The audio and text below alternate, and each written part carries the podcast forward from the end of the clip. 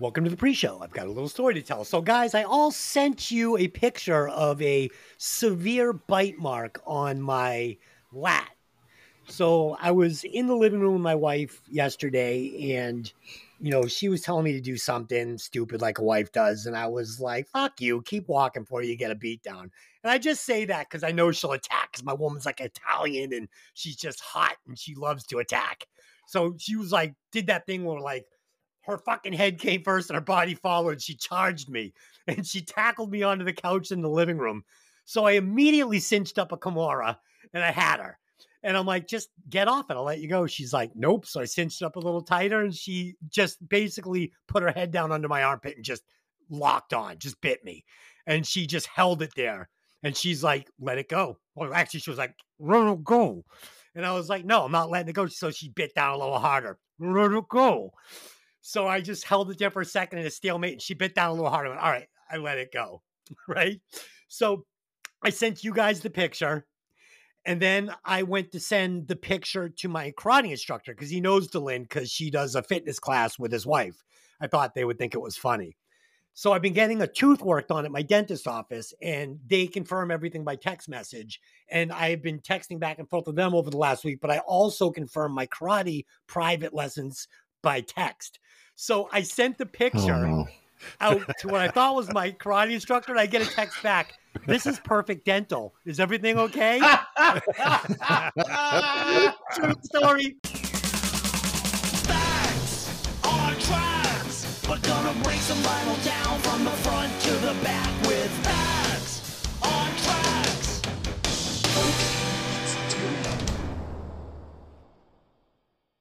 Showtime. Welcome to Breaking Vinyl. I'm your host, Des, aka Johnny. Johnny. Johnny. Johnny. Fever.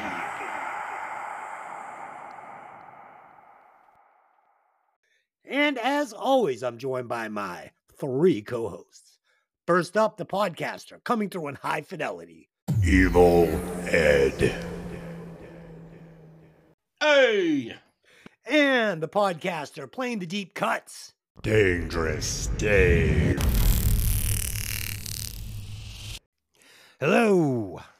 And last but not least, the podcaster who loves to go out and watch bands. Eganstein. Hey. That was a strange intro. but you did send us pictures of you at a concert. Who were you saying?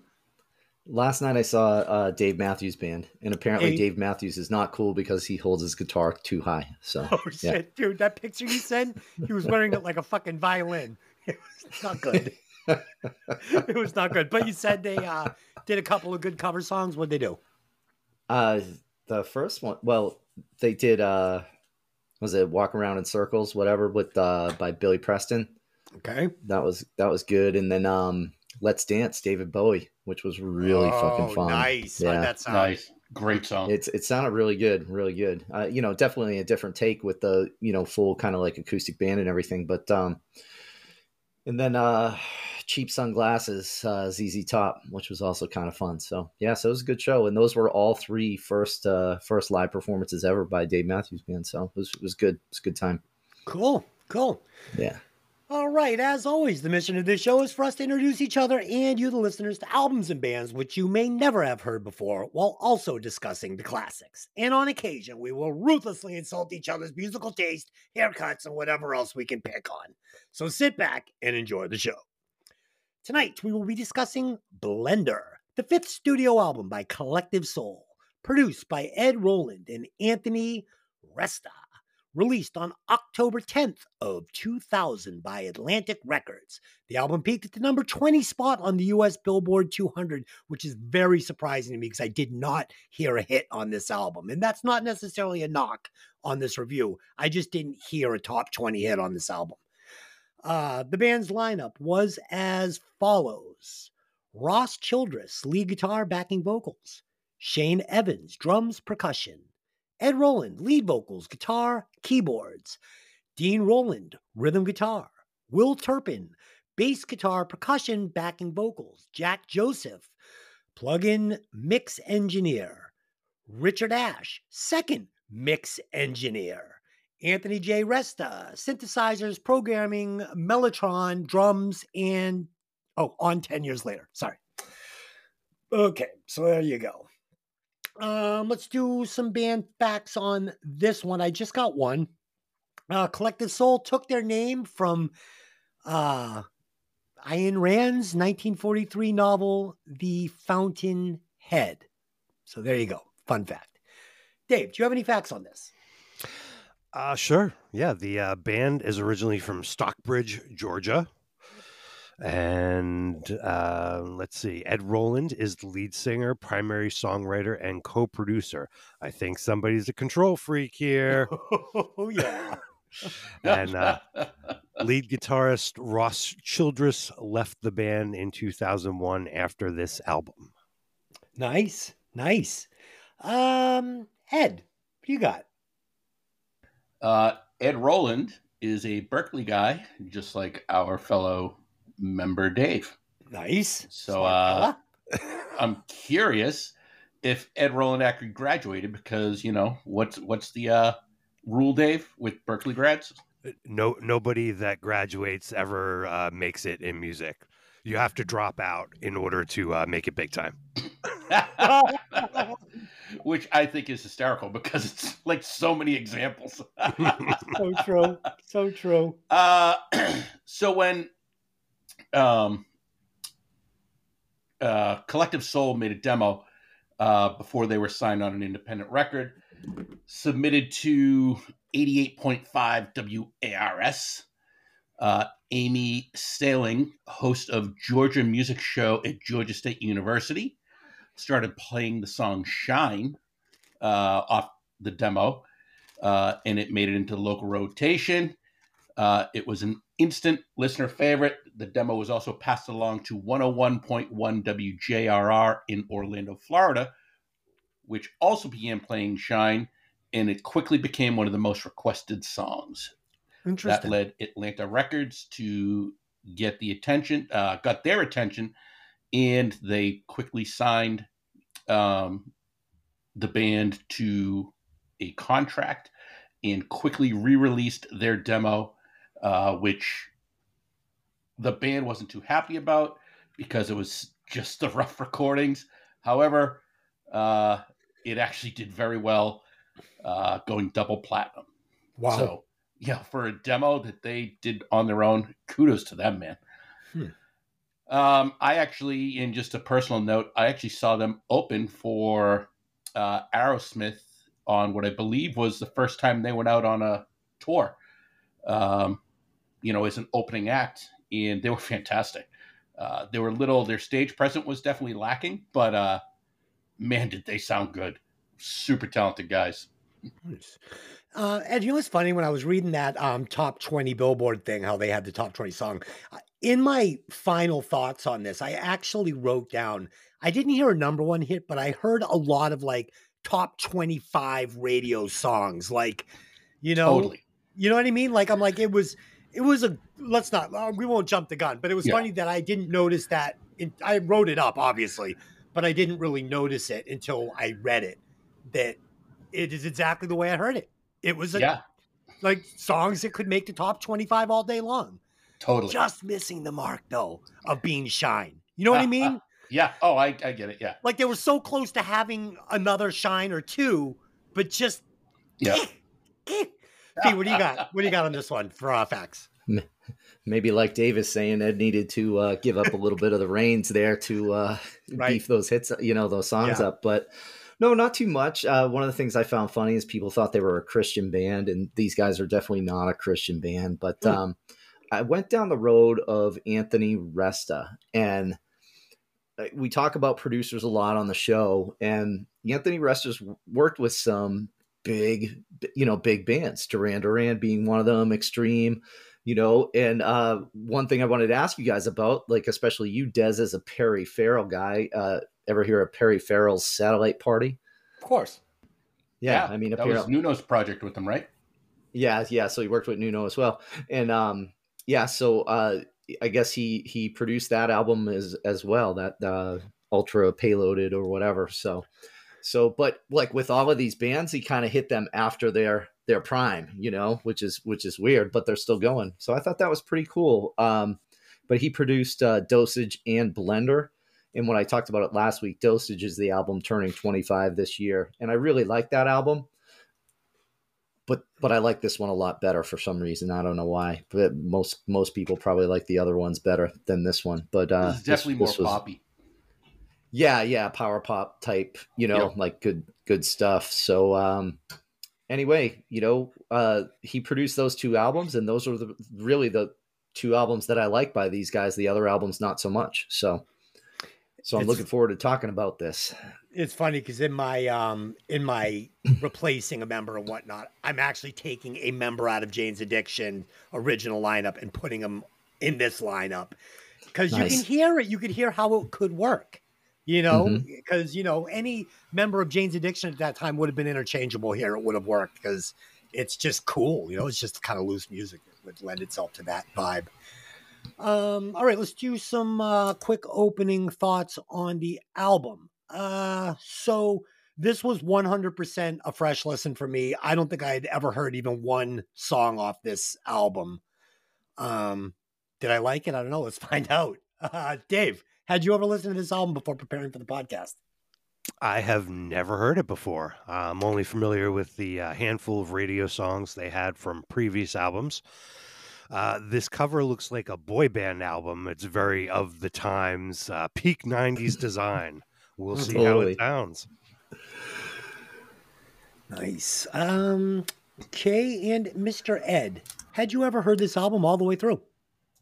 I have not. Uh, I've actually never even heard the album, uh, and I got to say, uh, it was definitely the collective soul sound. Um, you know that I think is unique to them. Uh, but yeah, never heard it.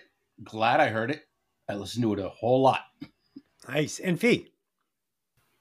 oh yeah i've i've owned this album for 20 years yeah uh that, again I, I like it i go back to it now and again um I, you know, just a short story on this is I was in a used CD store. I think it was in Stoughton, Massachusetts, and Nice. uh, one of the tracks from this album was playing on the, you know, in the in the store, and I was like, "Who is this?" And like Collective Soul, and I immediately just went over and bought everything they had, which was like three CDs, and uh, this this being one of them, and been listening to it ever since. Good stuff.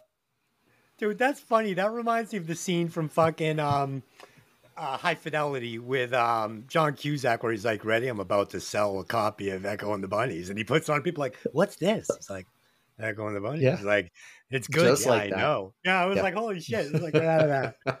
All right, cool. So let's get into this thing. Let's do the Fast Five. I've got a little hit song showdown for you guys this week. Uh, if you're not familiar with the band, I'll sing a couple of bars for you, and it should jog your memory. So here we go. Which song is better? Bye Bye Bye or All the Small Things? Dave, what song is better? Ugh, um, bye, bye, bye. Okay, okay. Uh, Ed, which song is better? Bye Bye Bye or All the Small Things? And I should just, this is NSYNC or uh, Blink 182 for the listeners. Uh, this this is hard for me because both of these songs remind me of my kids. Uh, it's well specifically my daughter because she listened to this both of these songs on a continuous loop. But based on the video, I'm definitely going with all the small things. And Fee. Yeah, this is another tough one. I mean, I definitely I, I enjoy the the boy band sound a lot, uh, but we'll go with some Blink One Eighty Two here. Yeah, the correct answer is all the small things. That song rules. It comes on in my car, and I'm like, work sucks. 'Cause, you know, you know, yeah, I'm there. I'm all over that song. Okay. Track number two. Here we go. What is better, Butterfly by Crazy Town or Arms Wide Open by Who Cares? This band sucks. Dave, which song is better? Ugh, do I have to pick one of these? Oh, come on. Butterfly Ugh. kicks ass. Good. No, Guilty pleasure. Guilty pleasure. Oof. I, I guess we'll go Crazy Town because I, you know, those other guys. No, Suck. okay. Ed, which song is better? I like both songs, but I actually prefer Creed to Crazy Town. Creed is such a fucking pussy ass bitch band. Oh, I hate that. And it's great. The singer was the problem. Yeah, the singer was the problem. I'll go with you on that. Super douche. Alter Bridge is fantastic. Yeah, I'll totally agree with you on that. It's the singer that's a big old pussy. Uh, Fee, what do you got? Yeah, I'm going with Cre- I'm going with Creed on this one. Oh, come on, dude. That's a come, my baby. Come, come, my baby. Be my butterfly, my sugar, my lady. I fucking love that song. I fucking love it. Sh- Shady Shifty or whatever his name is.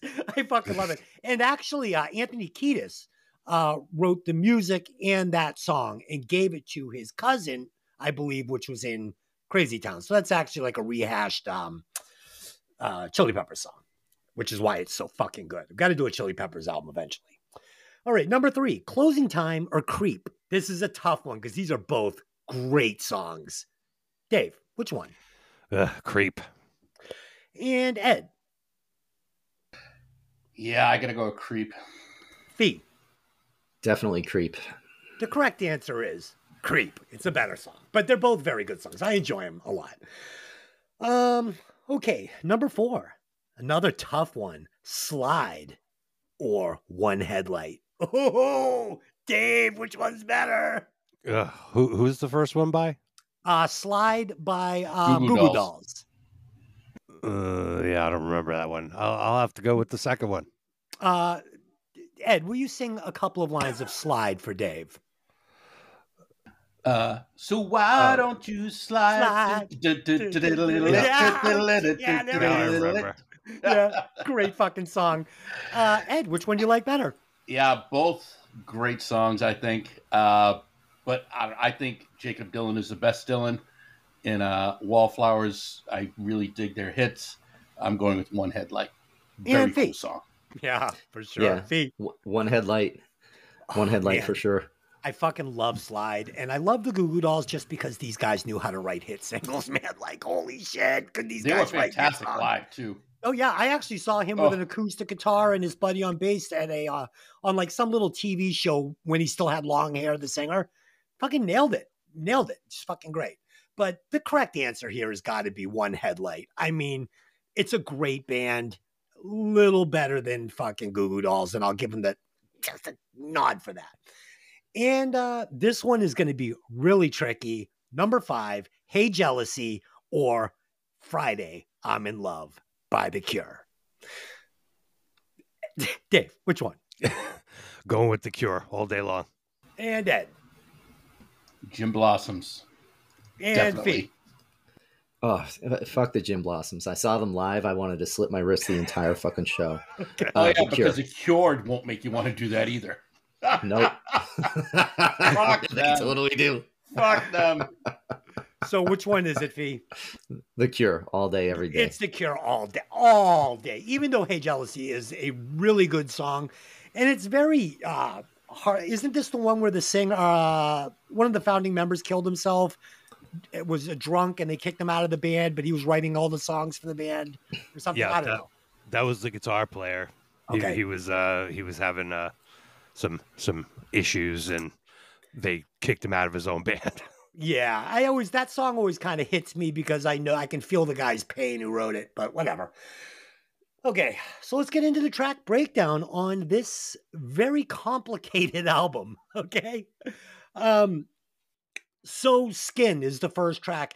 And you know, I tried not to hold it against this band that they were doing that thing that bands like Smash Mouth did where they had a lot of like too much samples and stuff that really like pigeonholed them to like 1997, 98, 99, 2000.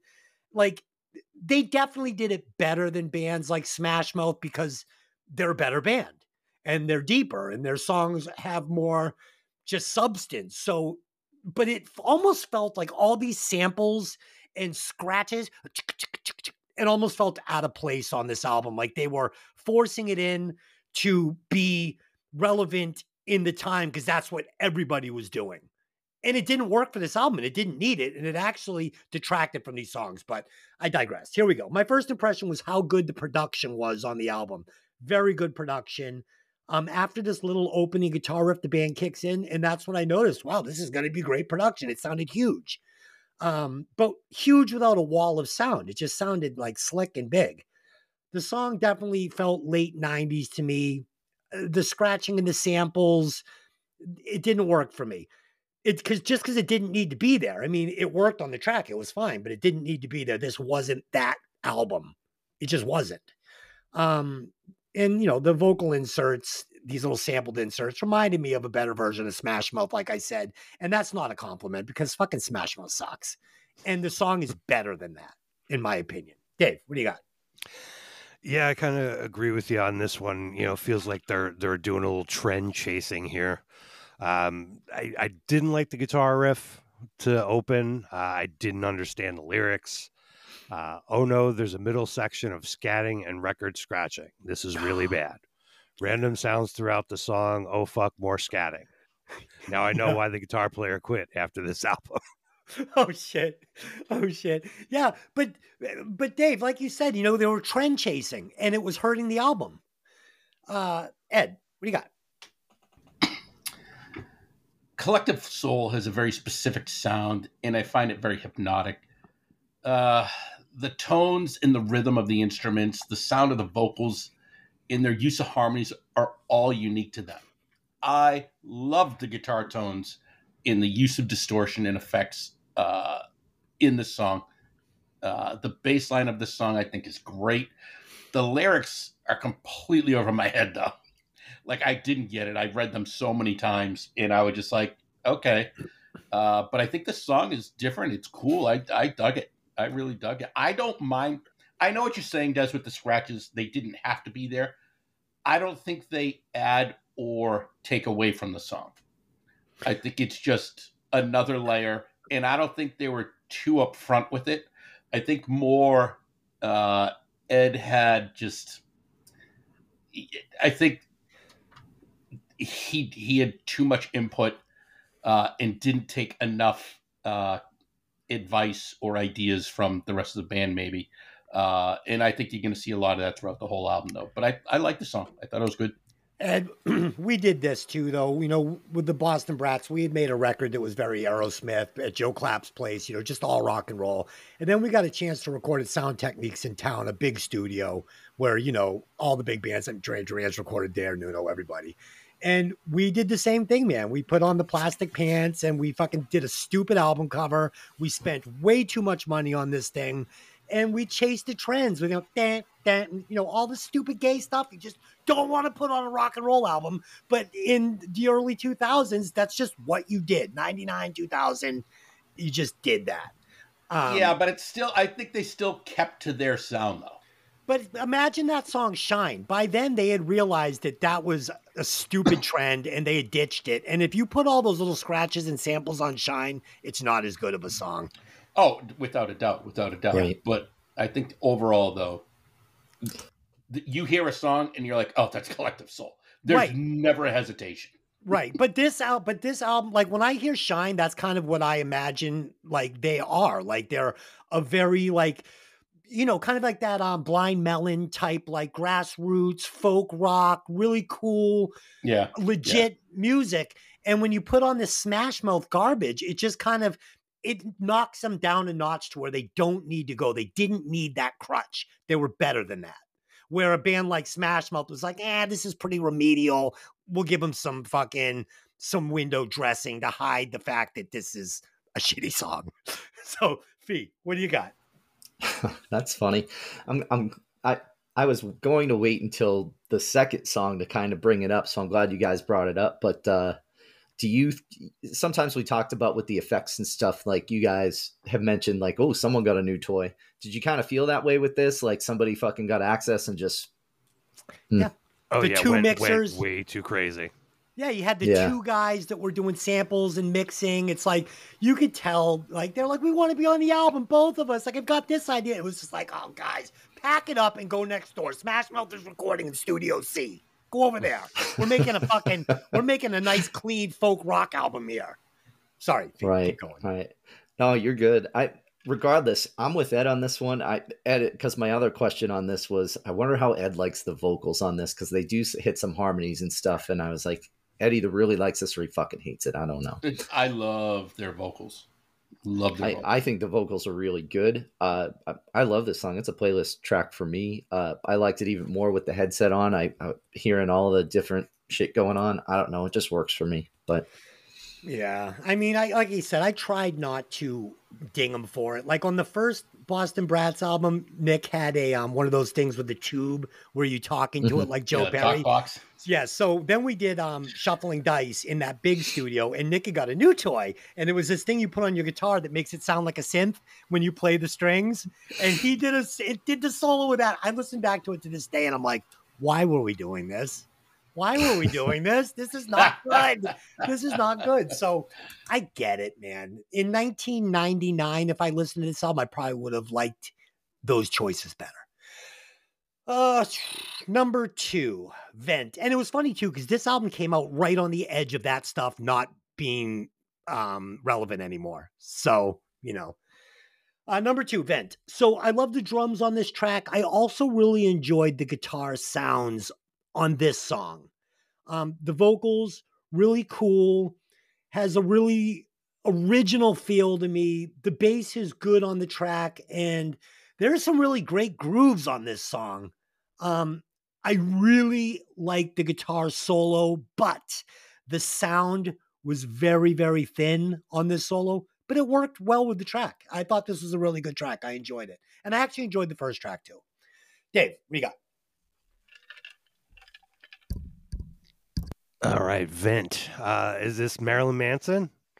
Uh, b- bass riff is not too bad.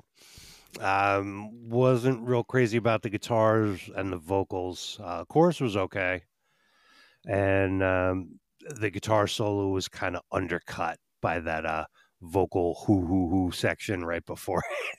Yeah, agreed. um, uh, apparently, the song was originally titled "Prick," but was changed to "Vent" due to concern from the band's record label, and supposedly it's about the band's tension with the label. Interesting. Yeah. Um, Wasn't this their Ed, last uh, album for Atlantic? sure was. Yeah. Interesting. Interesting. I mean, the prick isn't very edgy. I mean, eh, you know, a song called Prick. I mean, that's it. Okay. Sounds like we could probably slip in under the radar. Ed, what do you got, you prick? I'm a total prick. totally. Uh, Vent. Uh, this song is totally more of more of a dance groove vibe, tones, like everything about it right out of the gate, and I really like it. Uh, I like the use of two lead singers. I think it's a huge benefit, and I think they use it well.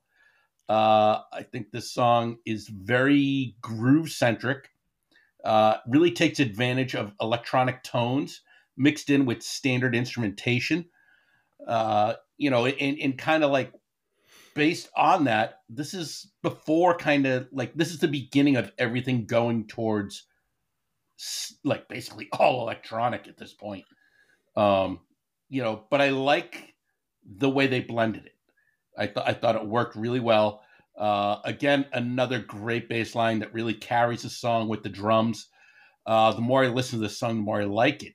I feel it's almost like an American version of one of my favorite bands, Jamiroquai. You know, and, Hmm. and they're more of like an acid jazz funk band. Uh, not that not the collective soul is, but it's got that unique sound where you hear it, you know it's them, and I dig it. And I'm begging you to never pick an album by that band you just said. You, oh, dude, Please Don't do. do it. Please do. Don't do it. Oh, No, totally. Don't Have you guys ever heard Jamiroquai? dude, Well, I can't even pronounce. I can't even pronounce Jamiroquai. hey, Fee, You spell definitely it. can't read the name. You'd read, you'd see the name and go, "What?" Fee, spell it. Jamiroquai. Go ahead. Oh God. Uh, J A M I R O Q U A I. Bingo. Oh, I was gonna spell Right. it next. I was gonna start with a G. So, okay. uh, Fee, what do you got on the song? No, obviously I love this song uh, for the same reasons. You know, the first like three tracks on this are really high energy, and I love the really high energy uh, uh, collective soul stuff. Some of the other stuff not as much, but uh, but yeah, this is just fucking cool track. The bass lines are two for two on this, like really funky stuff going on there. I I dug it a lot, and uh, the, that breakdown in the solo I thought were really cool too. And I thought the solo was fit for the times, like a lot of solos had changed in the late, you know, in the mid '90s and into the, you know, today even. So mm-hmm. I, I, thought it fit really well. Yeah. Playlist, the, love this song. It's it's funny. The album doesn't like something I noticed. I was going through it, like I mentioned you guys earlier. Is there's really no hit choruses. Like the choruses are they're decent, but they all fall a little short of being like something I would consider a number one summer hit or something. But the mm-hmm. album has so much variety on it that I never got bored. Like every time another track came up, I'm like, all right, what are we gonna have here? I'm like, oh shit, this is completely different. There's so much variety. and the songs were overall good. And there were moments where I was like, oh my God, they're gonna catch it with this chorus. They're gonna get it. They're gonna get that shine. And they wouldn't but it would be close enough to where I'd be like, it's still a good song. So, yeah, I mean, yeah. it's just one of those albums. I mean, it's and it was an easy listen. It was a very mm-hmm. easy listen for me. It wasn't a grind like that fucking Hoobastank album where I literally like contemplated suicide the second listen. I'm like, I can't go oh, through this. Fuck you! I love that album. So that, good. I'm guessing just, just I'm for that, I'm, I'm I'm picking Jamiroquai next. Sweet. that? What that album that Fee did by the Foo Fighters, man. By the end of that, I was like, holy shit! I've just had three birthdays. Uh, I'm getting the feeling that Dave didn't have quite an easy listen as the rest of us so far. No, he hated it. Not so much. Dave hated yeah. it. Okay. Um, number three, why part two? Is there a part one? I don't know. Is there? Okay, I don't know. All right. Uh, so there, we get to... if there is, I ne- I never found it. If there is, I've been okay. looking for it. Yeah. Um, so we get that super late '90s bass and guitar sound here. Um, you know the one we get, like that song Cannonball. I mean, I'd heard this a million times, but I liked it. I thought it was cool. And this is like like I said on a couple of albums we've done. This album, though I'd never heard it before, it felt very familiar to me. You know, it just did. And it was kind of comforting. I liked this time of my life. Things were good in 98, 99, 2000. So it made me feel good. Um, it's mixed with cool vocals. Um, really subtle backing vocals, but they were very unique and they stuck out to me. I was like, wow, I really like that backing vocal idea he's doing. Um, like Ed was saying, the lyrics for me, they were quality. I mean, I'm a lyric guy. Yeah, sometimes they got a little confusing. I couldn't understand really where he was going, but sometimes it kind of took that artsy poetry feel for me. And I appreciated it. I could tell that the guy really tried and really attempted to put it all in to the vocals and the lyrics. And where it got boring for me and a little confusing sometimes, it made up for creativity and effort. So I had no problem with these vocals or lyrics on the whole album. Um, but the lyrics, what I just said about the lyrics is what kept this album from feeling like a 90s cookie cutter album to me because it wasn't a lot of re- repetitive stuff in the vocals. He was really deep and wordy in the verses. And it helped the album not be a cookie cutter 90s album, but it also hurt the album in the choruses because he didn't give me anything to lock on to. And that was a double edged sword. And again, I appreciate the guitar solo. Um, he's not incredible as a player, but he's creative and he's playing for the track perfectly. So yeah, I appreciate it and I really enjoyed the song. Dave, what do you got? Yeah, we got some uh, down-tuned guitars and fuzz bass. It's modern rock. Nice, nice. uh, yeah, this, is, this isn't too bad. Um, I will say the the singer does have a. Um, we were kind of touching on it before. He's got sort of a distinctive voice to him, so you know you you know him when when you hear him singing, uh, which is a good thing. Uh, this song seems to follow the formula of their older material, which for me is a good thing because uh, I like, you know, the older stuff that I heard from them. Uh, guitar solo was kind of tuneful. Uh, this is the best song so far on this album. The little drum fill in between the riff is also cool. Uh, and the song reached number two on the mainstream rock tracks chart. Wow. I don't remember it. That's so weird. I don't remember it. Ed, what do you got on this one? Uh, yeah, I remember it once I heard it again.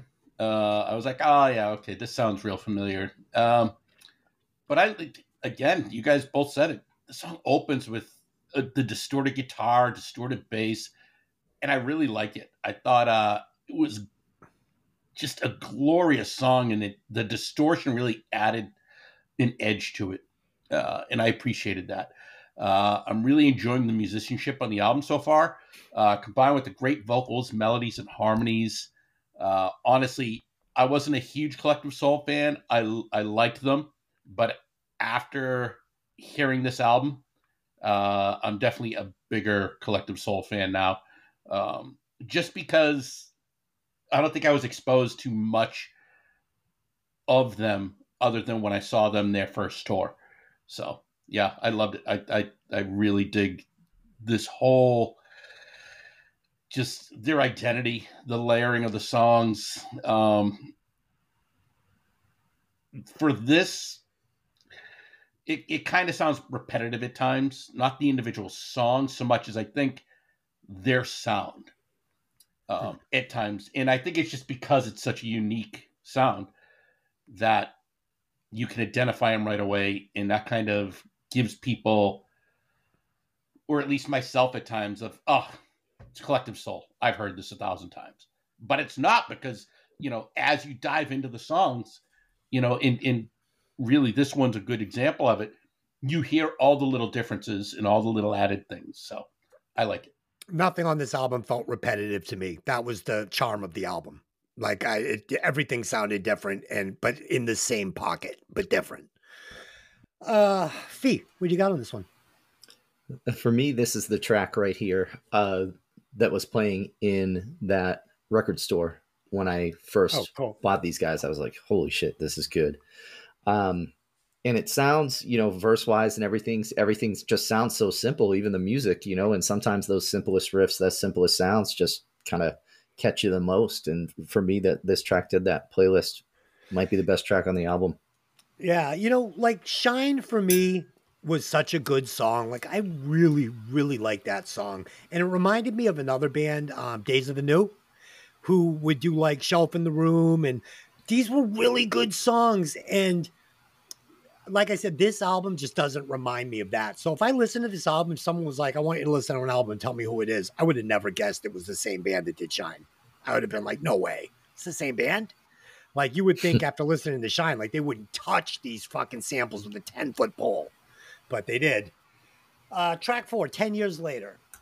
So this is the moment when I started realizing that they were not using these samples and weird effects to enhance the songs. They were using it because they just wanted to use it and they wanted to put it everywhere, whether it helped the song or not. Um, I wish this track had come right in with the vocals and skipped this drum intro with a weird effect. It didn't. It didn't benefit the song. It just, just, oh, it just didn't work. Um, the bass, drums, and vocals are so soft, and I mean that in a good way. They're so soft. I really like this track.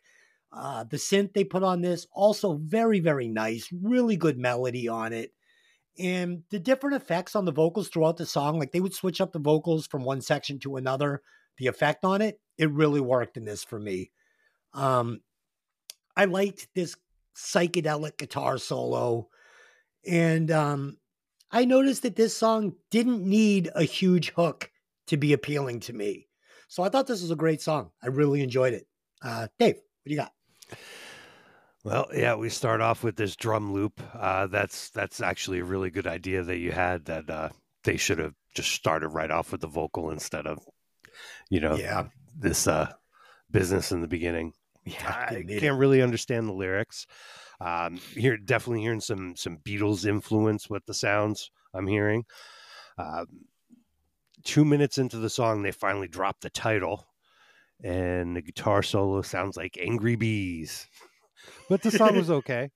Uh, some of these songs don't seem done when they end.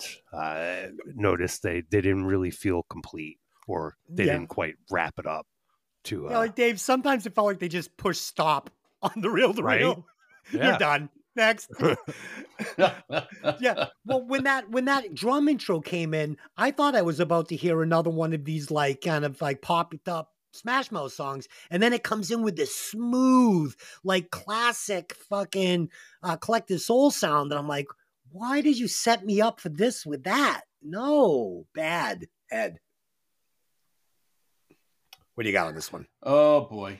Uh all right, we're doing 10 years later, right? Mm-hmm. This song takes a band sound in a different direction with an acoustic based song that has a fantastic bass line to carry the melody of the music. I love the way it intertwines with the vocal melody in such a beautiful way. We're four songs in, and I am so pleasantly surprised by the detail that is put into the music and the production of their songs because and I'm glad that I only listen to when we do this podcast. I listen to everything with the headphones to really be able to pick out all the little things. And what I'm liking so far the most are the different layers, the multiple guitar tracks, the little effects that are on everything.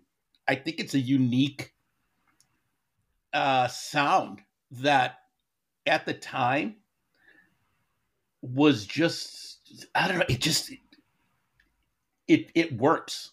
It, it that's all. It it was a great transition sound, at least in my opinion, um, from what you know the '80s, '90s, like well, what the '80s were. Then you had the whole singer songwriter in the '90s, early '90s. Then 2000, you had these. I guess the transition, the hybrid of grunge rock that wasn't grunge, wasn't the hair rock bands like this, and I thought they did it really good justice. And I just, I don't know, I'm four for four for me. Yeah, a lot to talk about on these songs because they're deep. So there's a lot to definitely, definitely. actually like notice. You know, like oh, I noticed Yeah. this, I noticed that, I noticed this, I I noticed that. literally, I've never listened to an album for the podcast more than I listened to this one. yeah, and I did it for all good reasons, but mostly because I'm like, like you said, there's no real like hooks. There's no, there's nothing that you sit there and go, fuck, that is a Yeah. great formula. yeah, It's just, well, this is a cool tune. yeah. you know? you never go, Yeah. oh my god, this sucks. You no, know? you So, don't. But no. you, you, but I would, n- I can't wait to add this to my playlist.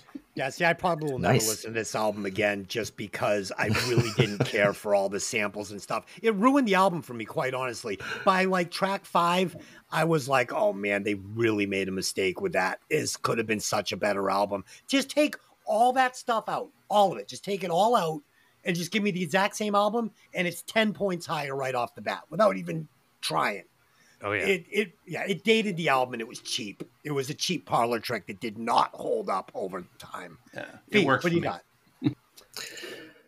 Yeah, I'm with Ed. It, it works for me on this, but like this is this is usually the part where I would turn off the album in the you know back in the day because I love the high energy stuff, and then the energy just kind of drops, you know, drops here. But listening to it for the show, I was like, uh, I enjoyed more of the slower, mellower stuff throughout the week. You know, like I found myself enjoying it more and more. Uh, so this this kind of grew on me a bit. I felt this had the makings of a hit track had they not doctored up some shit on it and had they had someone else kind of rewrite re- rework or or you know just to do some things just a few tweaks i think would have made it would have made this a, a hit hit song but it's it's okay above average for me for sure Fee, hundred percent, man. There's a few tracks on here that are what you just said. Uh, track five, Boast. Um, so, Dave, like you said, I like the little Beatles intro here. Okay, um, this is a nice little jam. We get this acoustic and electric sections that work really nice together. His his acoustic guitars are mic'd up really well. I like the sound a lot.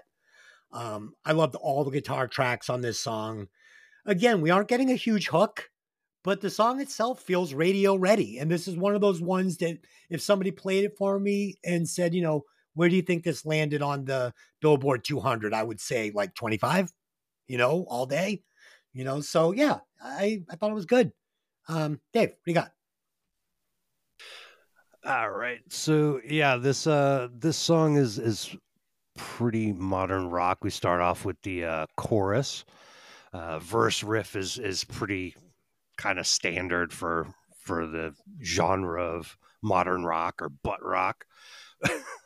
I, I thought the drums sounded a little weird in this song.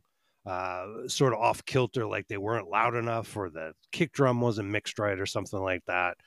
Um, and I had a hard time with the the bass guitar didn't seem like it was there until the middle of the song where they spotlight it and then it, it goes to the end but it just sort of appears out of nowhere. And uh, again here it song just sort of cuts off and i didn't feel like they had an actual ending. But eh, it's okay. You muted Des. If I don't let my cat in the room, he'll go downstairs and knock the router down and unplug it. So uh, yeah, the- and that would be the end of the show. So I oh, had to let him in. Ed, what do you got on this one? Uh, this song grabs you right out of the gate. I think it's an infectious, upbeat acoustic guitar with a great full drum pattern. I mean, I love that drum beat he's playing behind it. Uh, and the vocal melody and harmony just make you feel happy. I don't know. It just it gave me that vibe. Uh, there's a faint low bass that adds an almost harmonic tone that's taken over by this fat guitar riff that I think is the chorus. yeah, right. I don't know. Should Uh, be. Yeah, right. And weirdly, there really aren't any big vocal hooks in this or any other Anywhere. songs. Anywhere. But instead, like the entire song is the hook because I found myself just going, that is such a great just groove. yeah. Like, ah, I don't know how to describe it. I love it because it's different. But if you're a lyric focused listener of music, you might get a bit confused because yeah, these these I'm not a big lyric guy. I love really well written lyrics and I like the way these are written, but like sometimes I found myself going, what is he trying to say? You know? Yeah. But they work for the song, so I'm okay with it. Ed, over that guitar part that you're talking about specifically, if they had come up with the right melody and right harmonized vocal there, Yeah. that could have been a fucking huge Oh, hit. But it wasn't huge. there. But it wasn't there. Uh, Pete, what do it you was got? weird. Yeah, it was. Yeah, see, I get torn on this song because I feel this album is full of really deep, heavy lyrics. And then you get this just repetitive. So you want to because you have to, you know, whatever. You- And it and it just kind of it lost it on me. And I was like, is this a filler song? And then you hear the music, and I'm like, this this is no fucking filler song. You know, like No. this is this is good, good stuff. I love the way this song moves. I love the energy of it. I felt lyrically it was knocked down for me, but um, but overall, I I enjoy it. It kind of felt the the the heavy riff, the heavy guitar riff felt really familiar to me, like something that like I don't know, I want to say some band like Monster Magnet did back in like the mid '90s or something like that. You know, Oh, I don't know, it felt familiar. Dude, It was Space. good. What's that song? Space, uh, space uh space trucking something or other Space Badass, Space whatever, Lord. man. Yeah, Oh, Space, dude, that song is so kick ass, and that video is so kick ass, and then the rest of the album is no good. Because I was gonna pick, Right. and I'm like, I'm like, it's the best song ever. but Space Lord, mother, mother, there's some great guitars on that.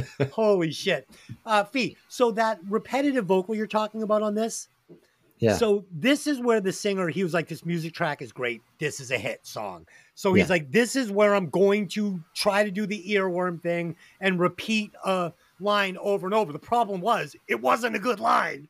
That was the problem. You know? Yeah. So he heard something nobody else heard. He was like, I hear it. This is hit. And all I was like was like, uh-uh. All right. So that uh that ends side A. So if you're listening to this album on vinyl, flip the show over and kiss Fee's bald head.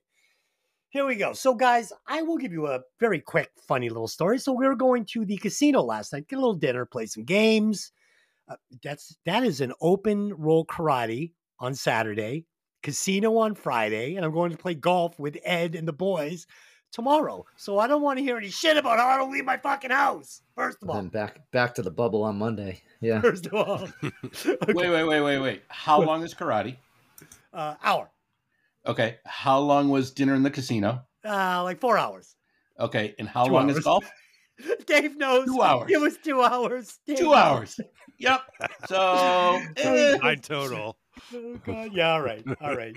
There was a weird guy walking around. So we're eating in this restaurant, and this guy walks by. I go, "Oh my God!" His pants are ripped from his like belt buckle all the way down to like the bend of his knee, and I can see his fucking his Hanes white underwear, everything. This like weird dude. So I go, "Did you see that?" She goes, "No." So he sits down with his date, And then he gets up, I go, look, look, look, look. So he gets up and she's like, oh my God, I can see his entire fucking ass, his underwear, everything. So I go, he must be leaving. He must have split his pants and he's leaving. Nope.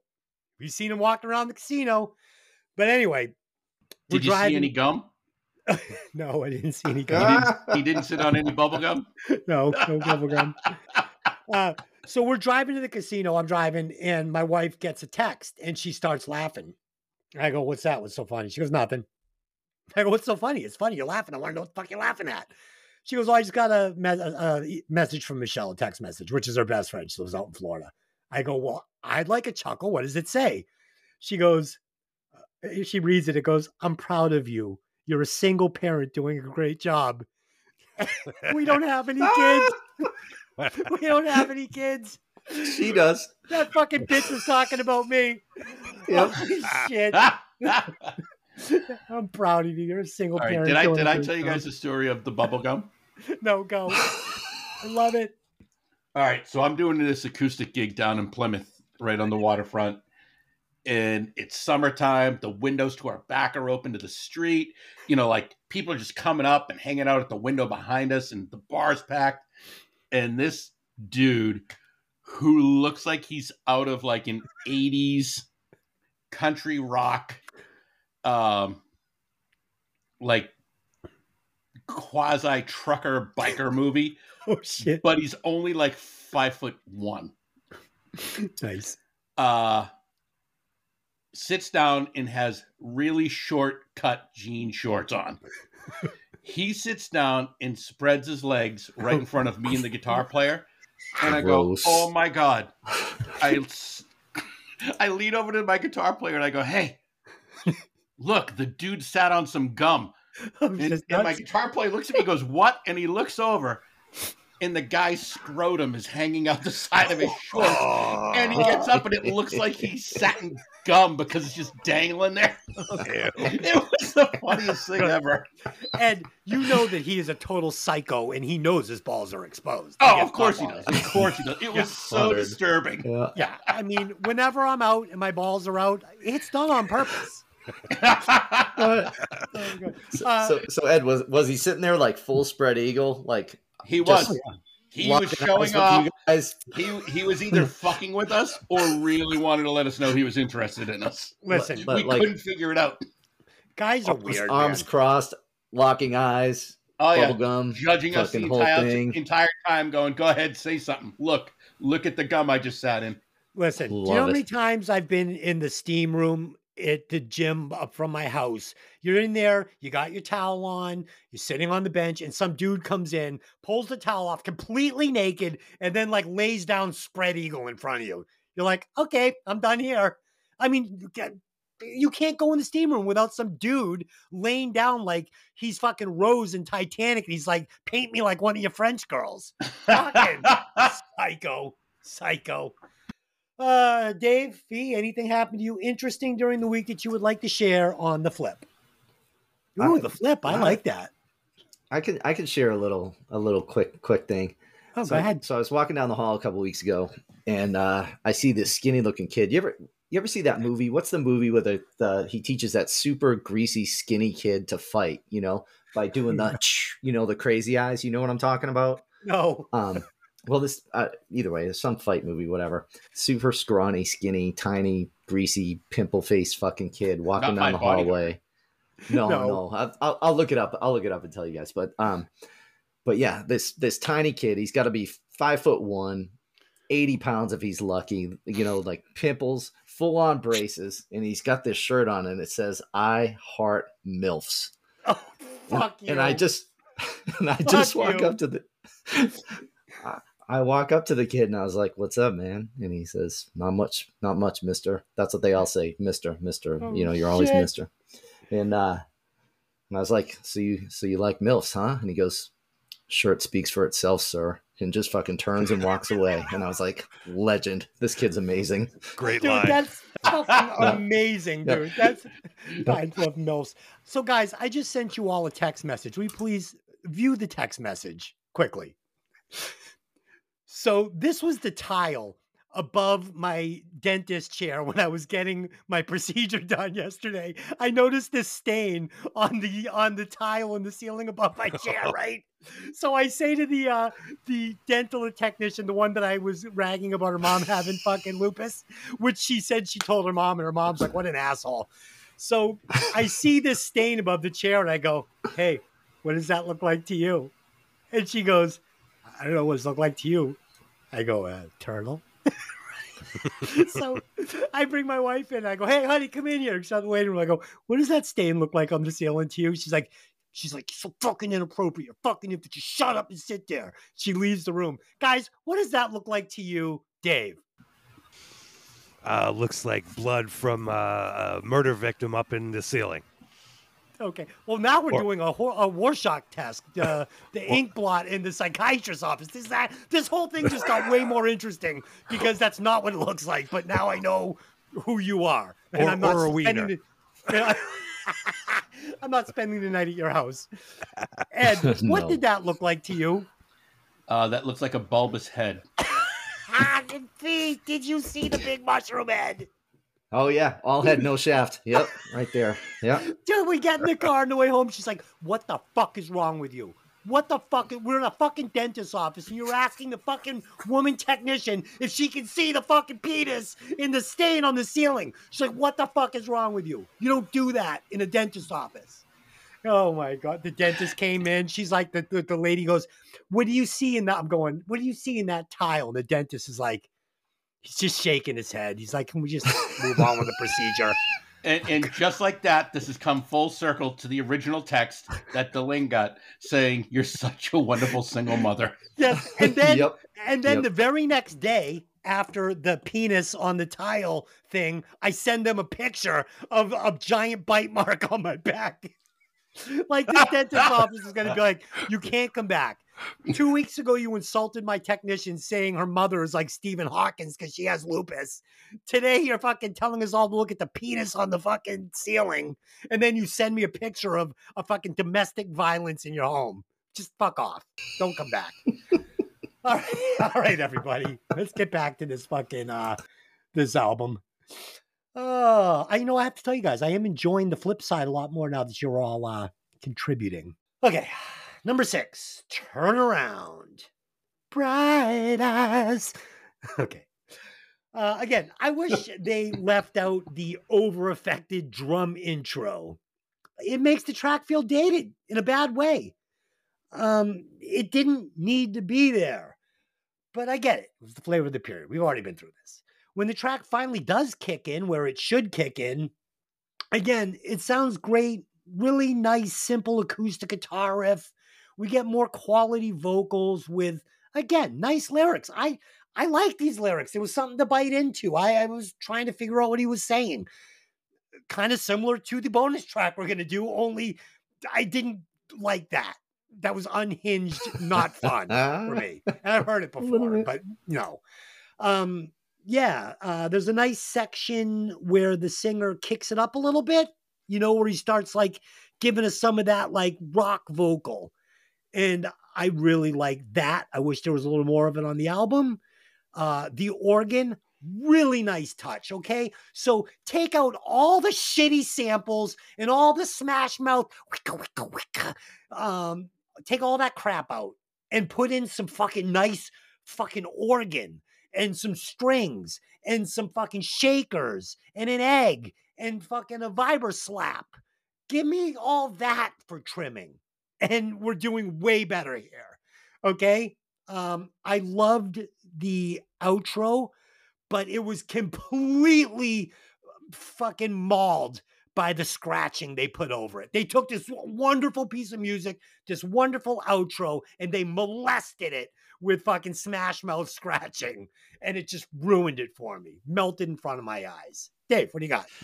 Yeah, acoustic mellow song seems a little generic. Uh, the second verse and chorus has all kinds of wacky guitar effects.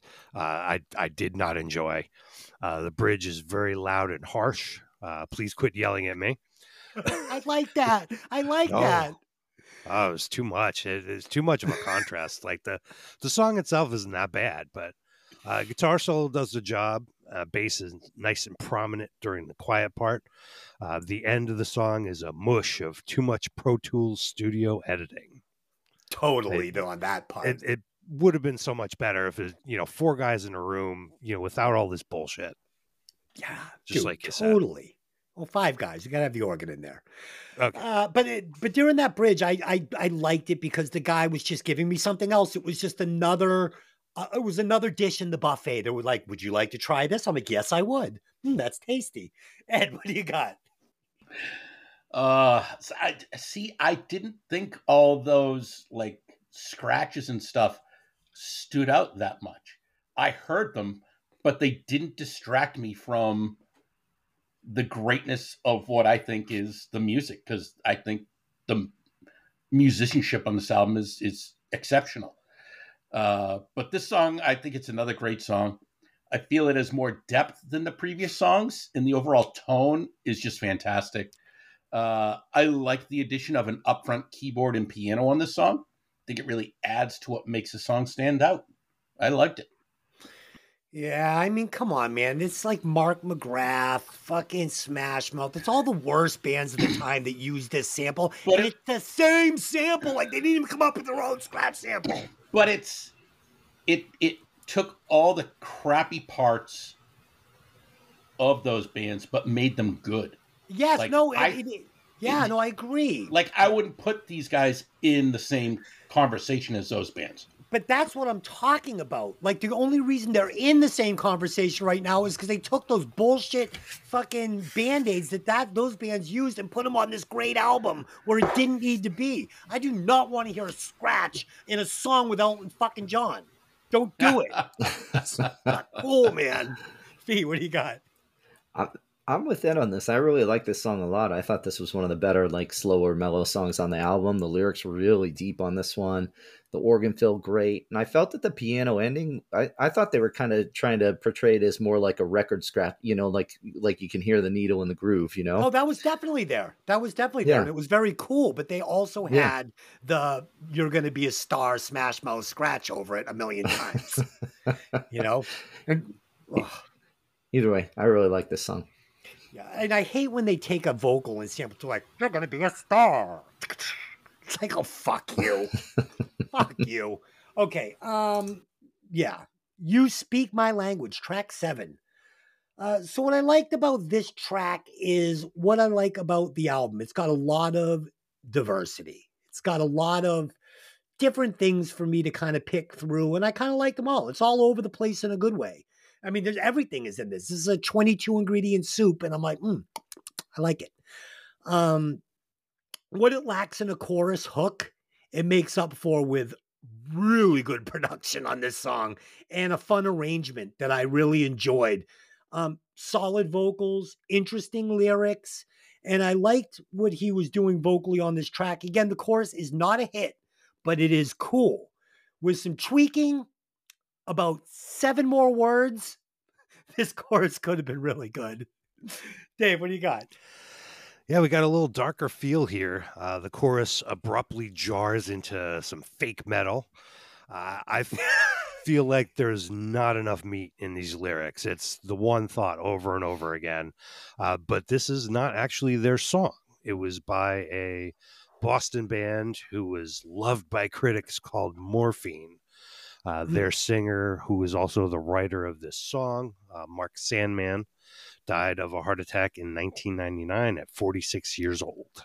Wow, uh, that's young. Yeah, I actually went back and listened to the morphine version, and it's it's more cohesive than than this. I kind of like way different than this. Yeah, yeah. Um, so, eh, yeah, it's okay, but yeah. So Ed. not their song. what do you got? uh I love the guitar and drums that open the song. I think the drum beat is monstrous. It's really good. Uh, the distortion of the vocals really adds seriousness to the story. Uh, then the song takes off and really changes, I think, in a good way. Uh, the flow to the song is like a freight train. It just moves and takes you on the ride that at times can be stressful and a bit frightening. Um, the song is definitely a bit too repetitive. By the end of the song, it just it makes you feel like the song is so much longer than three and a half minutes.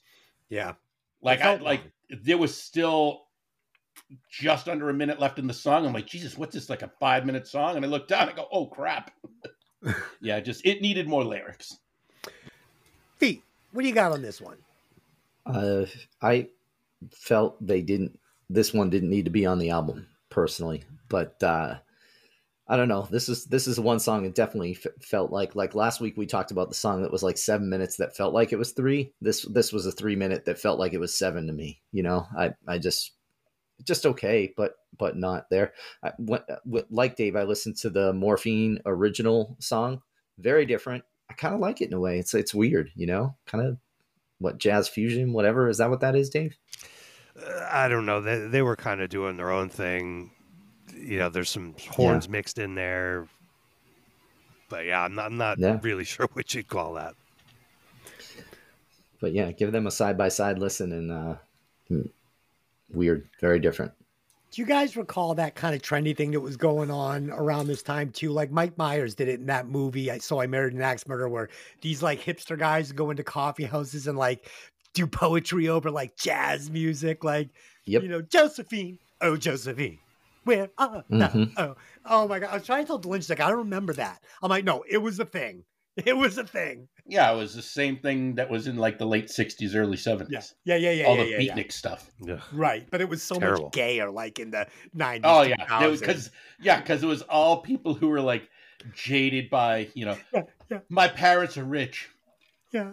But I feel like I shouldn't be. It's like go fuck yourself. Fuck yourself, you loser. Fucking hipster. You went out and bought fucking this super expensive outfit down in, you know, to do your little hipster coffee thing. Check Um, out my Timberlands that have never seen a day of fucking work.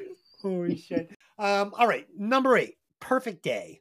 So when I saw that Elton John was on this track, I expected a really strong chorus. I'm like, we're gonna get it. Here's where we're gonna get it. No, it wasn't there. There was no strong chorus.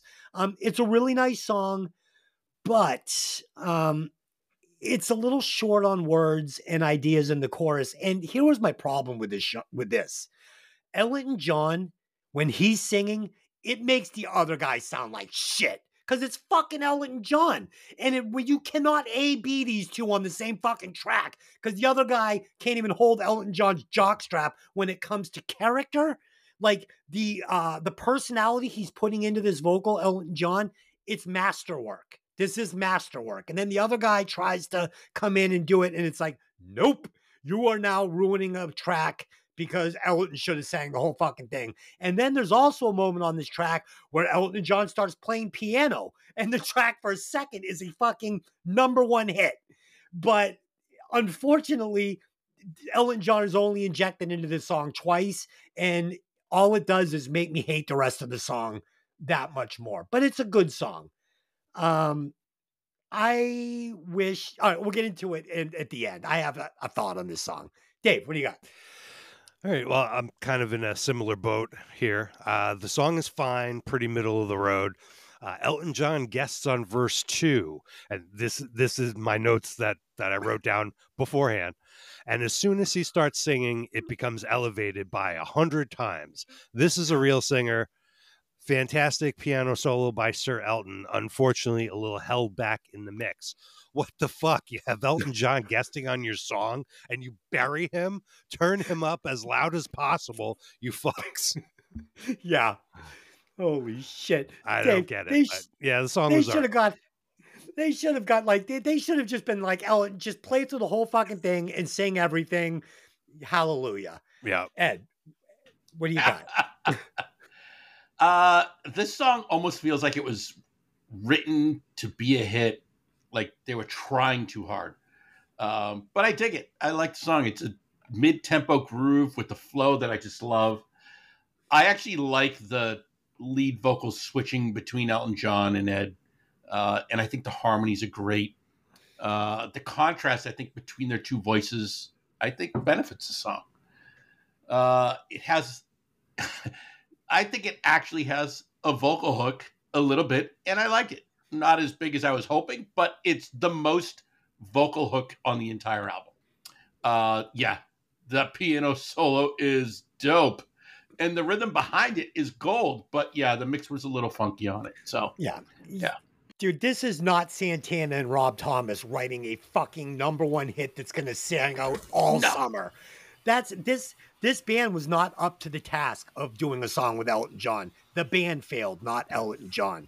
With a better band, like maybe Rob Thomas and all them, this could have been written up to be a number one hit in the summer. These guys were not up to the task. And I Sir think I think they were trying the wrong direction.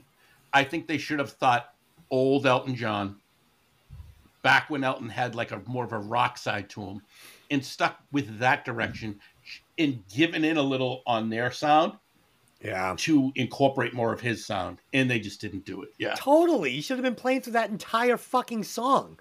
One of the greatest fucking pop piano players in of existence. You've got him for the day. You're like, we're gonna give you like a, you know, six second solo, and we're gonna kind of put it in the back behind Sir Mix-a-Lot and his scratches, and uh, we're gonna give you one one verse. Or maybe it was, you know, someone uh, had pictures on Elton John and they said, listen, Okay. you need to do something. And Elton's like, all right, here's the deal. I'm to give them 20 minutes. And here it is. Dude that's probably what happened. That's probably what happened. If i'm there's if i'm this band i'm not even using elton john on this. I'm just gonna make it my own song because elton just was like i'm so much better than you guys. Fee, what do you got? I, you know, I'm with you guys, but I, I, I'm with Ed though on this. I think had they switched roles, as in Elton did Ed's part and Ed did Elton's part, I think it's a number one fucking song. You know, where he gets the perfect day chorus, all of that with Elton John singing that. oh, I think it's more catchy, more hooky. There's more personality to it. I think it's the number one number one track. Either way, it's a playlist for me. I love the fucking song. The it's good. problem with putting this on the album right is that you forget how great like you forget what a singer with a ton of personality will add to an album like steven tyler axl rose take axl or leave him ton of personality you realize how wonderbred this singer is he's good Sure. he can sing but there's not a lot of personality in his voice and when you start a being it with a guy a man that can spin a tail like elton john you're doing yourself No. an injustice because I'm like, hmm, I don't know where we're going from here, but I hope Elton's going to be with us. okay. Um, track number nine, after all. Uh, so this song had some cool lyrics. For me, maybe some of the best on the album. Um, he was so close on this chorus, so close. I could, I could taste the number one hit here. I was like, almost. Um, but he couldn't quite get it to that, as Fee would say, earworm level. But it was close. And I loved the descending guitar riff.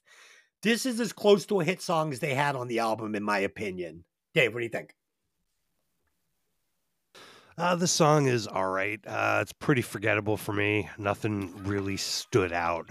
Uh, the guitar solo was severely phoned in, uh, but the uh, Leslie effect guitar at the end was fun. The uh, rotating speaker sounding guitar.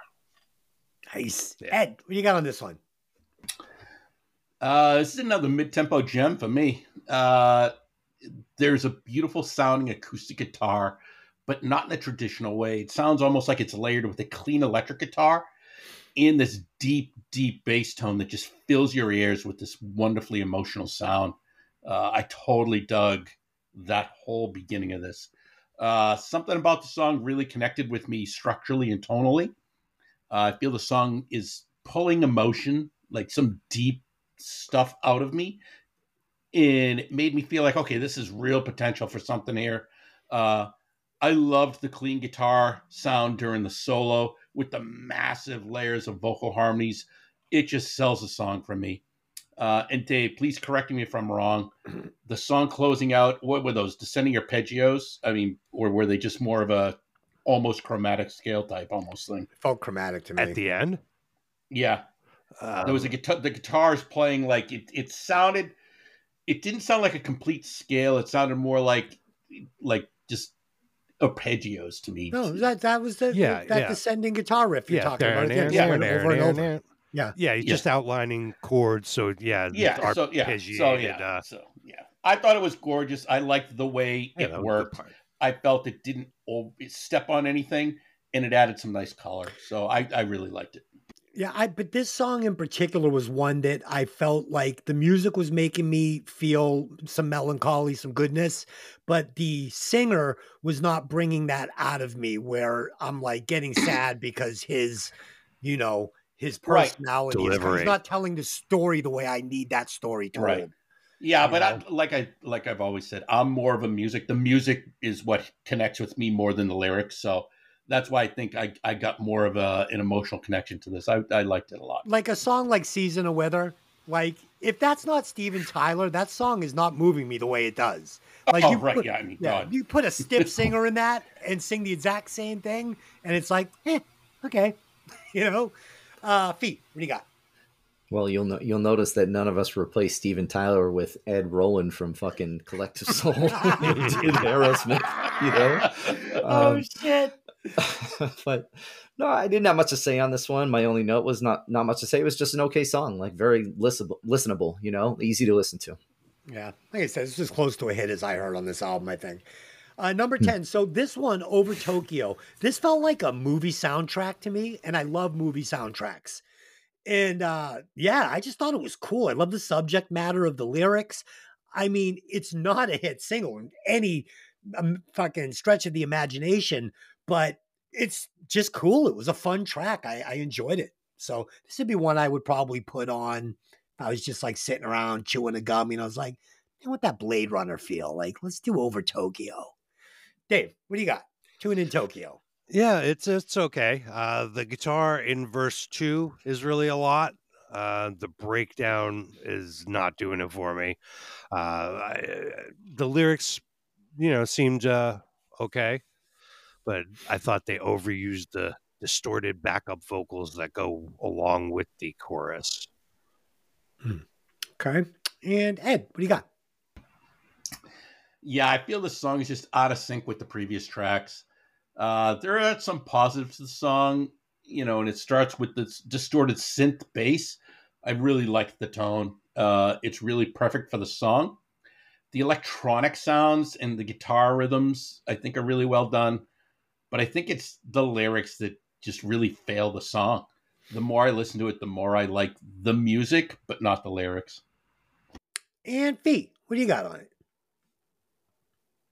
Yeah, just listening at this point, like it's an okay song, you know, average at best, but um, I, I wasn't really feeling it. I, th- I think for me, we just had, you know, back to back to back kind of like mid to slow tracks, and I need something to build that energy again, you know. So I felt like track placement, it, it, it probably lowered this a bit for me, but just just okay. I thought the track could have been a little bit shorter and could have been an intro to another song or an outro to another song. Because, like I said, it just had that kind of movie track feel. Uh, and Mhm. this will bring us to the end of the album. Track number 11 happens. Happens with two P's. Fee, why does it need two P's? Why isn't one P enough? Happiness, What is that what it's called? Happiness? yeah, This Yes. song is called Happiness? Yes. yes, Oh, I thought it was called Happens with two P's. Is there two P's in the word happens? yes. Oh, okay. Why are there two P's in the word happens? Why do you need two? Uh, oh, two You're, syllables. you're an English Hap- teacher. You don't know why you need two P's?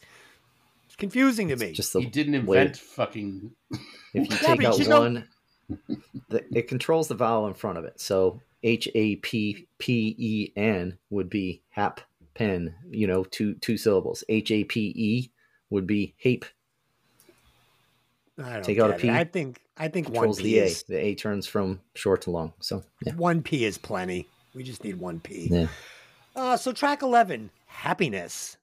I love the guitar in this song. Uh, it's a weird rocker with some bizarre breaks. Oh man, that one break just fucking sucked. I hated it. Um, it's not sure what it's doing, but it works. And I thought it was a cool ending to the album because, like Fee said, we had just gone through this kind of lullaby, and it brings you out with a little bit of uh, spark, a little spunk. So it's okay. Dave, what do you got? Well, I, uh, in contrast to you, am not a fan of this guitar sound. There's way too many effects here. I'm not a fan. Let's not go that far. Okay. Um, I am. yeah. a weird break before the guitar solo. Uh, Hated it. yeah, too many effects, and and the solo was cut in half of what it should have been because Yeah. it, it should have been longer. But eh, yeah, some somebody went crazy on their uh, line six guitar pedal. Okay. I love it. Ed, what do you got? yeah, yeah, I agree. It, it is definitely a weird thing, but uh, like Fee said, after the previous songs on this side of the album, wow, it's a great kick-ass riff, and it just it takes names, and I love it. However, it is a super weird song.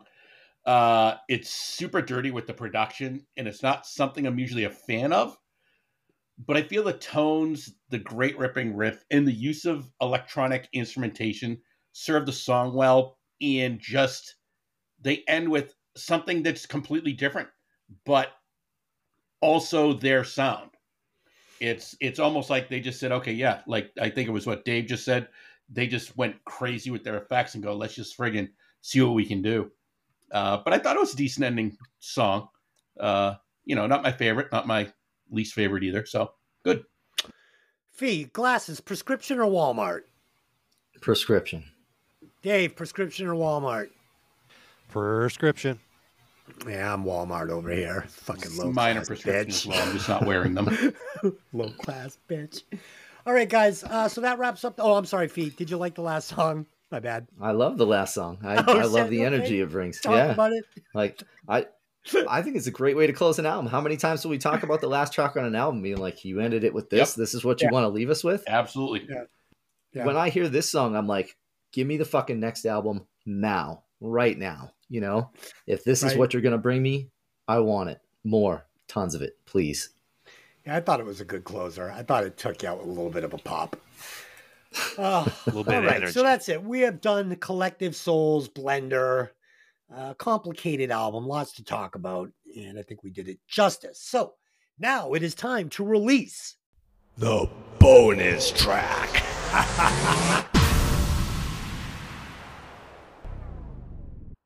It never gets old.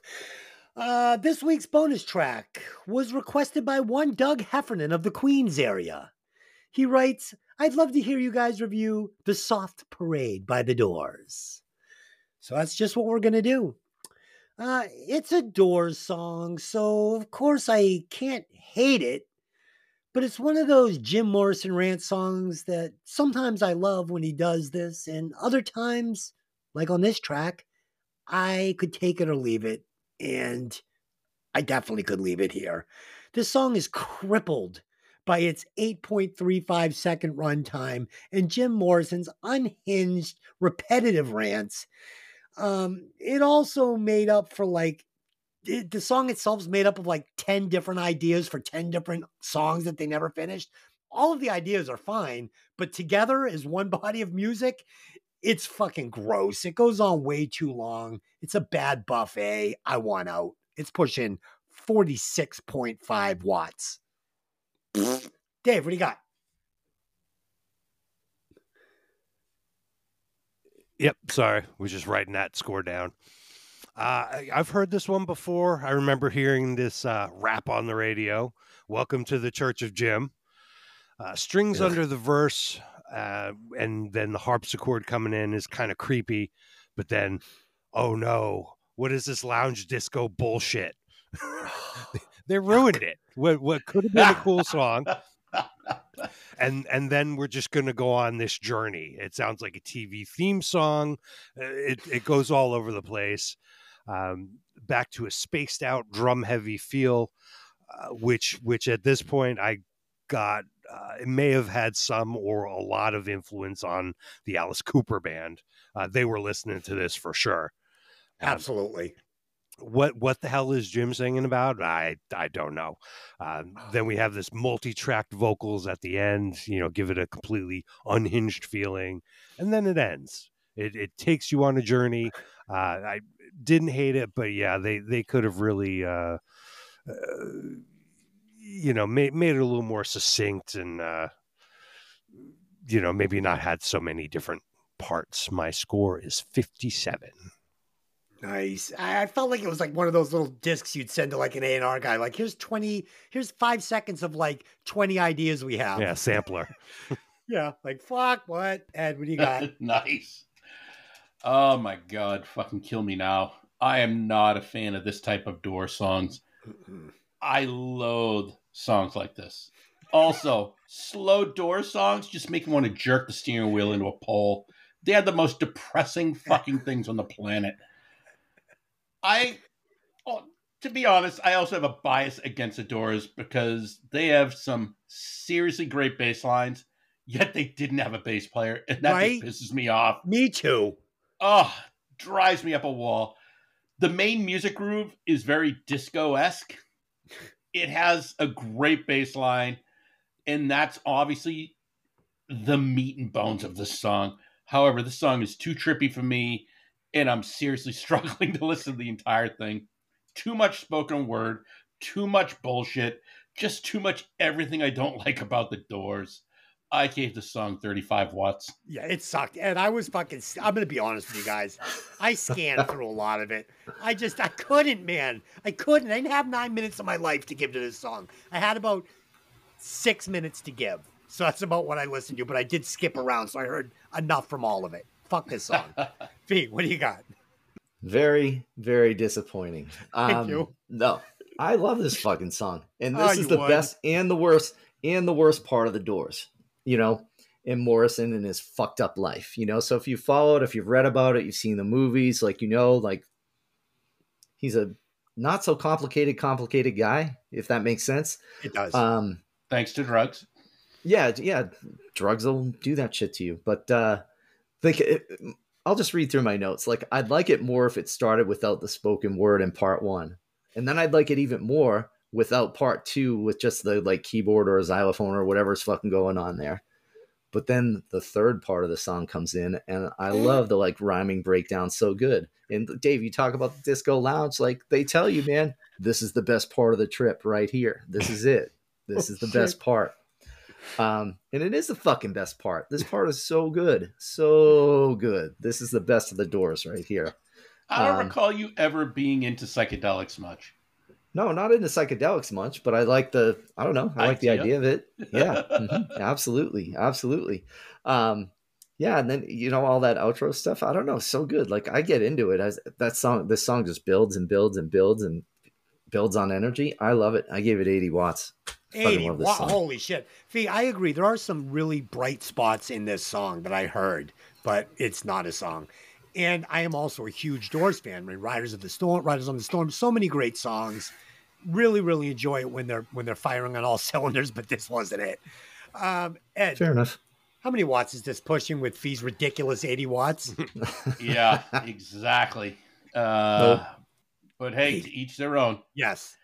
Uh, all right. So this uh, dredge of a tour song is pushing a very average 54.62 watts. Yeah, it's below average. Dave, where does that landed on the breaking vinyl? Wall of Fame for Doug Heffernan. Yes, I, I have heard as a side note uh, that uh, this this song is best experienced within the context of the album overall. Um, Hmm. But you know, I didn't have that kind of time. Uh, so we are at with the Doors Soft Parade, number twenty one on the bonus track chart, under Asia's Time Again, and above Halestorm's Here to Us. Here's to us. Holy shit. There's there's no Asia way keeps moving up. Fuck that Asia song, man. I would I don't know which one. I don't want to listen to either one. Uh, Maybe I'd rather listen to Asia than this again. I don't know. I don't know. Yeah, at least I think the musicianship in the 80s song better than this. I don't know. All right. Um let's do favorite song, song we cut, and then we'll replace a couple of musicians. Uh, my favorite song, I think, was After All. Enjoyed it. Thought it was very nice. I'd I would cut Perfect Day only because I'd like to hear what Elton John would do with it on one of his albums. If he finished writing it, sang and performed the entire thing with a better band, I think it would be a fucking really great song.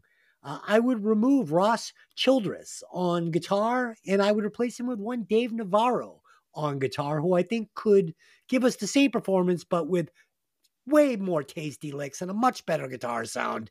So there it is. That's what I got. Dave, what do you got? All right. Favorite track is Why Part Two. Uh, I just kind of like that one the best. And I would cut, uh, I don't know, all of them. Pick one. shit. Um, I, I get Ghost. And okay, so if I have to replace one member of the band, I'm going with Ed Roland. I feel like these guys want to rock out, and he's pulling the boss card and making them do this bullshit. So I'm going to stick with the aesthetic of the album cover and nominate Joey Fatone as the new lead singer and band leader Holy of Collective. shit. Joey Fatone. Yes. Love it. oh my god. That is so absurd. I love it. Uh, and I, I would like to also put Perry Farrell on this album and take Ed off. So I'm going to put Jane. I'm going to turn this into Jane's Addiction. Just make Jane's Addiction play this album. Yes, Jane's Addiction. It would be such an improvement on Jane's Addiction. Part two. Okay.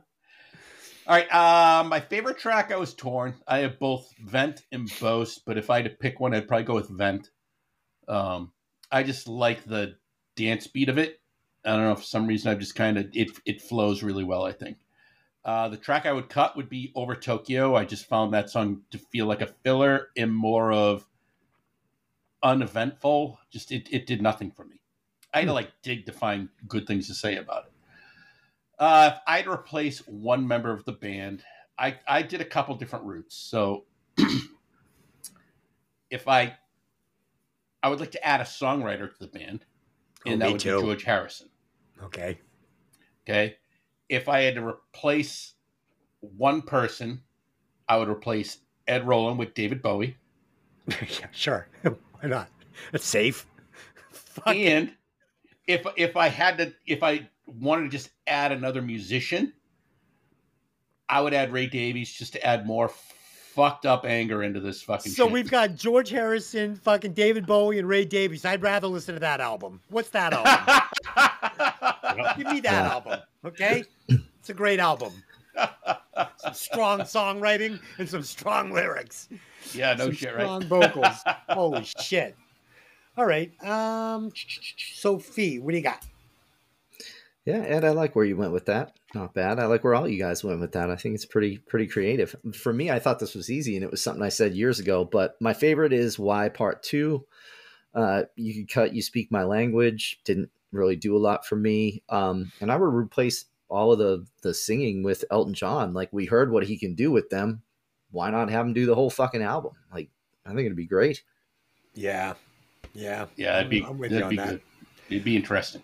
All right, let's do Yeah. some final thoughts, give it some scores, and put this bitch to bed. So for me, this album is definitely dated to the late 90s, early 2000s. Um, it has way too many samples, literally zero hit single worthy choruses. But with that being said, it was a very easy listen for me with a ton of variety and great production. Um, there weren't uh, any hit singles, but there were a bunch of quality top 20 singles, top 25 singles in there with potential. The album is way better than average for the year it came out. I mean, you know, being surrounded with bands like I had mentioned that they were competing with Smash Mouth, um, you know, Mark McGrath, stuff like that. It's much better. So for me, it's pushing 67.7 watts. That's my score. Dave, what do you got? Well, I I was not uh, a fan of this album. Uh, too much studio Oh, editing. Clearly. Uh, sorry, uh, random sounds, uh, too much effects on the instruments. I'm not sure what they were trying to do here. It's not poppy enough to be pop, and it's way too polished for rock. If they had went with the cover, uh, what the cover looks like, and went, you know, the boy band pop uh, direction, at least there'd be some fun, catchy songs. But I can't remember any of these songs. Uh, my score is 35. All right. 35. Holy shit. Yeah. This isn't a 35. This isn't a higher than I thought it was going to be. Holy shit. thought it was I mean, be. This is down. Well, I mean, but, but listen to Fee with Dogs D'Amour. It just shows you how we hear everything so different because that should have been like a 90. Sure. Uh, 97. oh my god, no. out of, out of a thousand. Yeah. Yeah. How Come It Never Rains is better than any song on this album. No. Any song. Oh, yeah. Fuck no. any vocal on this album has got more personality than any vocal on this album. Ed, go ahead. We're not talking about that album. We're talking about this album. All right, but I need to follow up with the Dogs D'Amour All right. shit that I had to pick up with the doggy fucking poop bag. It, it's just oh my god, it's fucking that would be better than the Dogs D'Amour album. You're 100% wrong. What do you got on this album? uh, so this album, honestly, yeah, it's it's weird because it's it's not memorable. It does. There's nothing that really sticks out and jumps at you. But I couldn't stop listening to the album. Like I said, I've never listened to an album that we've picked more times in a week than this album. Uh, maybe it's because it's the first one that I've never heard that I really just enjoyed for the sake of enjoyment and not sit there and go, oh, there, there's there's no hits, there's no bad songs, they're just good songs. And I realized I think I would take an album of good songs versus an album with a bunch of crappy songs, but it has one or two hit singles on it. Uh, and for that, I gave this an 80.2. Oh, fuck. This is no 80. All right. Finish the crime, Fee. Finish the crime.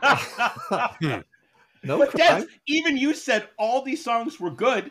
They're Yeah. just not great. So Yeah, not- an it's not- it's album not- full of good songs. Yeah, this is above average, high 60s, low 70s. This is not an 80. This song. This I is not, see. I think it's. I think it's a high seventies, low eighties song. Uh. No, if this was a pizza, it would be okay. Like I could find it in Massachusetts. I'm not going to Connecticut for this. Pete, go ahead.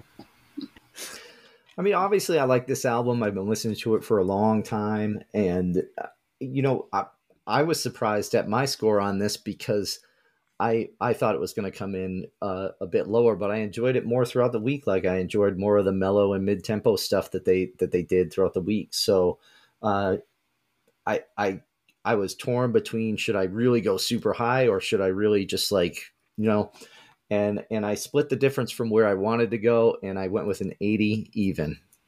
80 rookie score. Where did you want to go? Well, at fir- at first I figured this was going to be around like a 70 tops album, and then the more I listened to it, I'm like, man, this could be like an 85 album to me. And then uh, Okay. I don't know. I love it. I love it. I Okay. listen to it a lot. I'm going to continue to listen to it a lot. I will never listen to this album again. Not one song except maybe Over Tokyo. I might revisit that because I, I enjoyed it. But other than that, this album now is um is dead to me. Ed, what is I the score? love that. I love that you. Your the out the one song you listen to is the one song I would cut. Of course. Um, at 53, I can't I can't give any more of my remaining minutes to this album. It's fine, but there's other stuff I need to listen to with the remaining time I have on this earth. Ed, what is the score?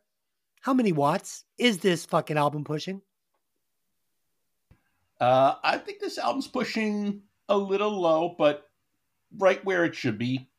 Uh, this album is pushing a solid, just above average, sixty-five point seven two watts. Dude, it was almost my watt score. That is exactly where this album belongs. Exactly. Justice has been served. Dave, where does that put it on the breaking vinyl charts? Yeah, that puts it at number 29, just under Jane's Addiction's Nothing Shocking, Yeah. and just over Whitesnake's Saints and Sinners. Fee, how does that feel? Ooh, ooh, ooh. Take that. Jane's addiction from the backside. Nothing shocking. I didn't get to review Jane's Addiction. Oh, thank God. He didn't get to review it, and let's see what Groundhog Day score did you give Jane's Addiction, Des? Not a high enough Right. one. It should have been a hundred. Fee, I think you need to go revisit that album. All right, guys, let's uh, wrap this up. So I do have next week's pick, and I did put it out to our listeners that if I saw something that I thought would be fun for the show, that I would take their opinion. So we got two um, suggestions. One was from Seamus. He had a Tool album that was literally unlistenable and would have made for terrible conversation. So sorry, uh, seem, uh, Seamus, that is not going to be done. We're, we're not doing that. Um, the other one came from Artie, um, the one that called me Joe Dirt. Thank you. and he suggested that we do Linkin Park Hybrid Theory, and I. Dave just died. Dave just died. I'm, I'm going to be Holy sick next shit. week. I'm calling out now. Dave just died. So, um, never been a big Linkin Park fan, but also never been a big detractor. Just not sure. Like from what I've heard, yeah, they do the weird thing with the with the guy who raps, which I don't like. I don't like the DJ guy. Nope. Wish, yeah, wish that guy wasn't there. But I think that uh, Chester uh, Cumberbatch probably has a pretty good voice. No, so I'm looking forward to listening to this one. I I glanced at the uh, at the song selection on the album, and it looked like there were a lot of hits that I had heard. And I know that this album is super popular, so I know that our listeners will all be able to follow along very easily with the discussion. So after Marvin Gaye and this back to back, I figure I'll give someone something they've heard before. So there it is. Linkin Park, Hybrid Theory. There you go, Artie. Um, Uh, so on, on other news, uh, Jane's Addiction and Collective Soul will be moving up the charts next week, probably. I don't know. Oh, no, no, no. I, I- listen, guys, go into this open minded. That's what this is all about. Maybe it's Oh, not yeah. as bad as you remember it. Might be good. Ne- I never, Uh, I never heard it before. You've never heard Ed of it. loves this I've album. never. No, I've never heard the album. I just know the hits that are on it. So. Yeah. Yes, Yeah. And same. I like them. same. And Oh, Dave, okay. have you listened to this album? I've, I've only heard the hits. Dave hates it. Okay. Yep. Um, this week on Hey, did you ever see that movie? We will be watching and reviewing Grandma's Boy. So uh, this episode, we've all vowed to not do any notes or homework and just take a bunch of gummies and just fucking make fart noises. I don't know. So tune in and enjoy that. Uh, until next week, thanks for joining the show, guys. Take the albums out of the sleeve and let the music breathe. See you later. See ya. Bye bye. Later.